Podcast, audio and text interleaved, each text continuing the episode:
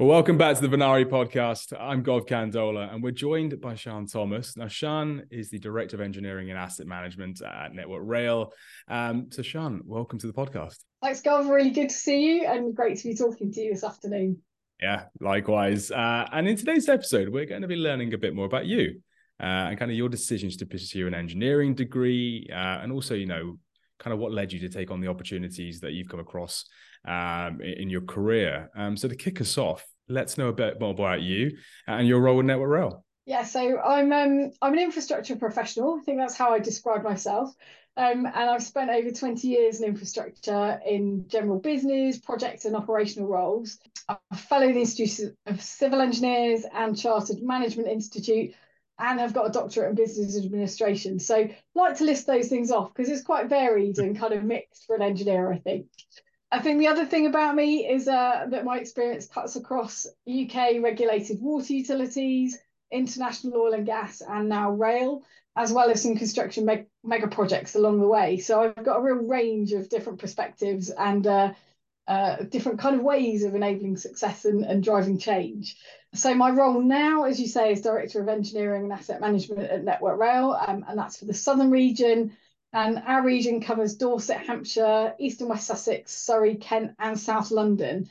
Um, and so we've got heaps of passenger journeys that we um, we provide service for every day. Um, and pretty, I think it's pretty much more than a third of Britain's rail services. So my team look after the engineering and asset management for that asset group. Yeah, it's a huge region in terms of kind of what you guys cover. It's incredible. Um, I was going to ask, what made you want to pursue an engineering degree? So I'm um I was the third daughter of a, a really proud Welsh railwayman um who was a mechanical okay. engineer. So I think I was his last attempt to be able to get an engineer from from the family. Um, so, uh, being Welsh as a child, we spent many journeys crossing the River Severn, either over the bridge or through the tunnel. Um, and so I kind of saw the impact of big, heavy engineering quite early in my uh, in my childhood.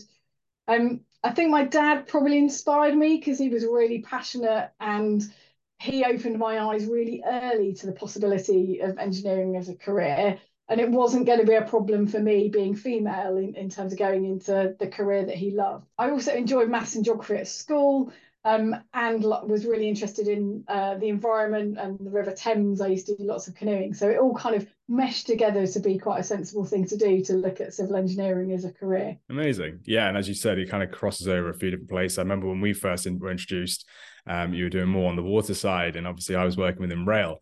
Um, and the reason why I wanted to contact you was because of the regulatory piece and the fact that you covered such huge projects, and that's kind of what the business really wanted to bring in uh, moving forward. So yeah, it's uh, it's an, it's glad that we can take good talent from other areas as well. um, and obviously, in terms of obviously the push for what we've discussed previously is an increase in demographic diversity. Um, now, in terms of female leadership, what do you feel needs to be done to increase the number of individuals who are either pursuing engineering degrees or wanting to cross over within this industry as well? So I think there are three key areas where we need to focus our efforts. So one is around opportunity, one's around attraction, um, and then one's around retention. I was open to the opportunity from a really young age, but we've got a massive journey to go on as society to make sure that everybody's able to see that uh, a career in engineering or related sort of area is is something that is accessible to them. Um, and I think that starts at a really early age in schools, um, providing examples and information across age groups and across different demographics and, and different geographies. Um, we've um, we've got some really great examples across industry of STEM engagement. Um, and in Southern, we're particularly in the process of updating our strategy to build a bit more momentum in that area. For example, we had a great session last week where we had a Bring Your Child to Work day, and lots of kind of budding, enthusiastic youngsters came into our office in London to understand a little bit more about what we do every day. But that was kind of colleagues' children. And so the real question for most of us is around how do you provide that opportunity and that visibility to people that don't have access to people already working in, in the industry? Um, so looking at yeah how you get into different schools and different areas to make sure that yeah all children can, can see it as the opportunity that that's available to them. Uh, so that's kind of the opportunity piece. I think there's something around um, attraction. So as an industry, we're still in that space where um, the sort of age old stereotype around engineering can sometimes we sometimes still fall into that trap of it being dirty and outside and um, and kind of not not great. I mean, for me personally, being outside and um, being engaged on something on site was was one of the things that attracted me to the industry. But that doesn't fit fit for everybody. And obviously, there's so much more to what we do, and such a huge range of roles that are available that that people should be um, should have visibility of. Uh, and I think just just thinking through where we're at um, as society in the sort of climate crisis and the environment sustainability challenge, um, there are so many opportunities, and we really need to bring people in that are driven and enthusiastic for change to play their part in making a difference in that space. And yeah, there's a massive range range of roles around there. And I think I think the other thing I just thought I mentioned was a, was around retention. So um, if we crack the kind of opportunity piece and then getting people into the industry, then how on earth do you keep people um, through their through their careers? And um, so some of that is around um, making people want to stay for all kinds of different reasons. So um, making sure we're creating inclusive and safe workplaces. We've still, as an industry, probably got a, a reasonable way to go in that space. Um, I think recognizing we've all got quite different development needs and aspirations, and as the world is changing, um, you know, people want to work flexibly, they want to do different things, they want to have portfolios. So how do you kind of balance that in a in a really sort of challenging and, and demanding industry? Um, and then more broadly, we've got lots of different needs or wants for for working flexibly, whether that be uh, from an outside interest perspective or from a children or elderly carers perspective. You know, how how do we kind of really um, build our model, particularly in rail, because weekend warriors aren't aren't the people that are going to kind of wholly yeah. take the industry forward. We need a real mix of people to do things. So some really big challenges there on kind of making it attractive for people to stay and, and, and retain people in in the industry more generally. I agree. The more unique perspectives you have, I think the more individuals will be likely to want to join a business because they may have come from that previous industry and then seeing someone else succeed is huge. Um, and obviously, you mentioned obviously you kind of briefly touched on the diversity piece, the equity piece, and the inclusion piece. At Network Rail, what are the business doing from those perspectives to kind of you know improve them? So it's a it's a real passion across the business at Network Rail, and we've um, at the beginning of this control period, um, we republished our um, our diversity and inclusion strategy. So we've got something called Everyone Matters, uh, and it's available on our website. And that sets out our approach as a business to improve diversity and inclusion across the business um, nationally. And we know, just as you've said, that, that in order to succeed, you really need to attract people from a range of backgrounds with different perspectives and different experiences in order to achieve the plans that, that we've set out. Um, I think as, a, as an organisation and as an industry, um, people much more um, much more accepting of the fact you need that sort of breadth and depth and, and sort of diversity of, of thought to get things done. Uh, but we still got got a long way to go. We've we've done quite a lot of work recently in the southern region to build on that national strategy and, and think about how we can move things forward. So um, one of the pieces of work we've done recently is looking at um, recruitment pinch points. So looking at when we're recruiting people into the business, at what point in that process does the uh, shortlisting or the candidate listing become less diverse? Um, and uh, it, we found that it was all around sort of sifting at interview. So I suppose hmm. that's not a um, probably not news to lots of people because because that's kind of you know happens across the board.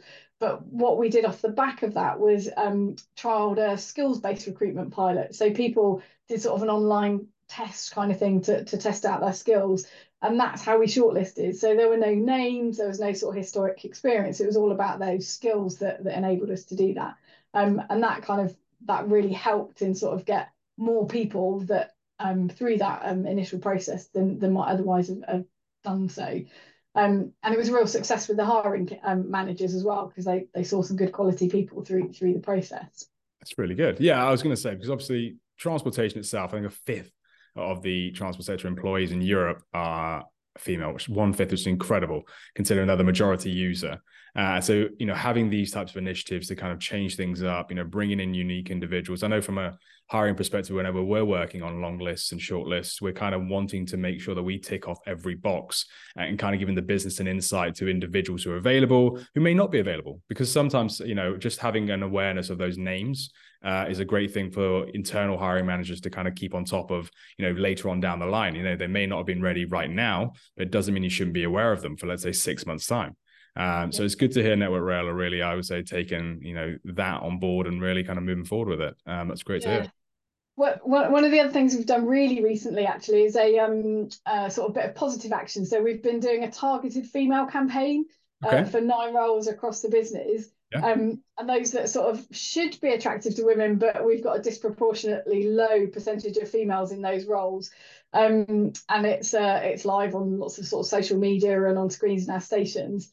Um, and we were really excited that in just four weeks, we um, we got about 15,000 clicks on our recruitment page in response to those wow. adverts, which is really exciting because it's like, well, how on earth have we not tapped into that interest before? But but how great is that as a as a kind of um, piece? So we're the campaign's still live. Um, and we're now tracking how many of those kind of initial interests and clicks actually translate to applications and, and then people that will be appointed. So really exciting opportunity to see whether just doing things slightly differently helps us move the dial a bit. So, Sian, to wrap things up, if you could do one thing differently, or maybe more of for women in engineering, what would it be?